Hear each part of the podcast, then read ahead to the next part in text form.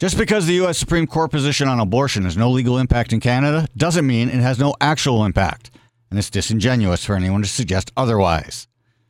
This week, a draft decision leaked to the media shows the court is considering overturning a 1973 ruling that deemed legislation banning abortions unconstitutional. This change would open the door for states to decide on abortion. With 26 states prepared to pass laws banning or limiting abortions, the impact will be to create a double standard of access across the country, which again will have no legal impact here.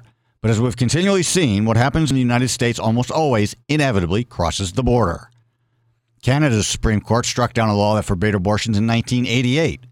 No government has since passed another law banning abortion, although no government has passed a law enshrining it as legal either.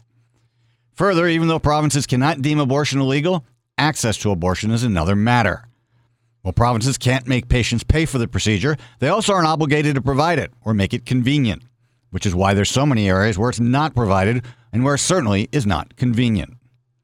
So, contrary to what some people say, access to an abortion in Canada is more vulnerable than many may think, which is something to think about, especially if anyone says you shouldn't.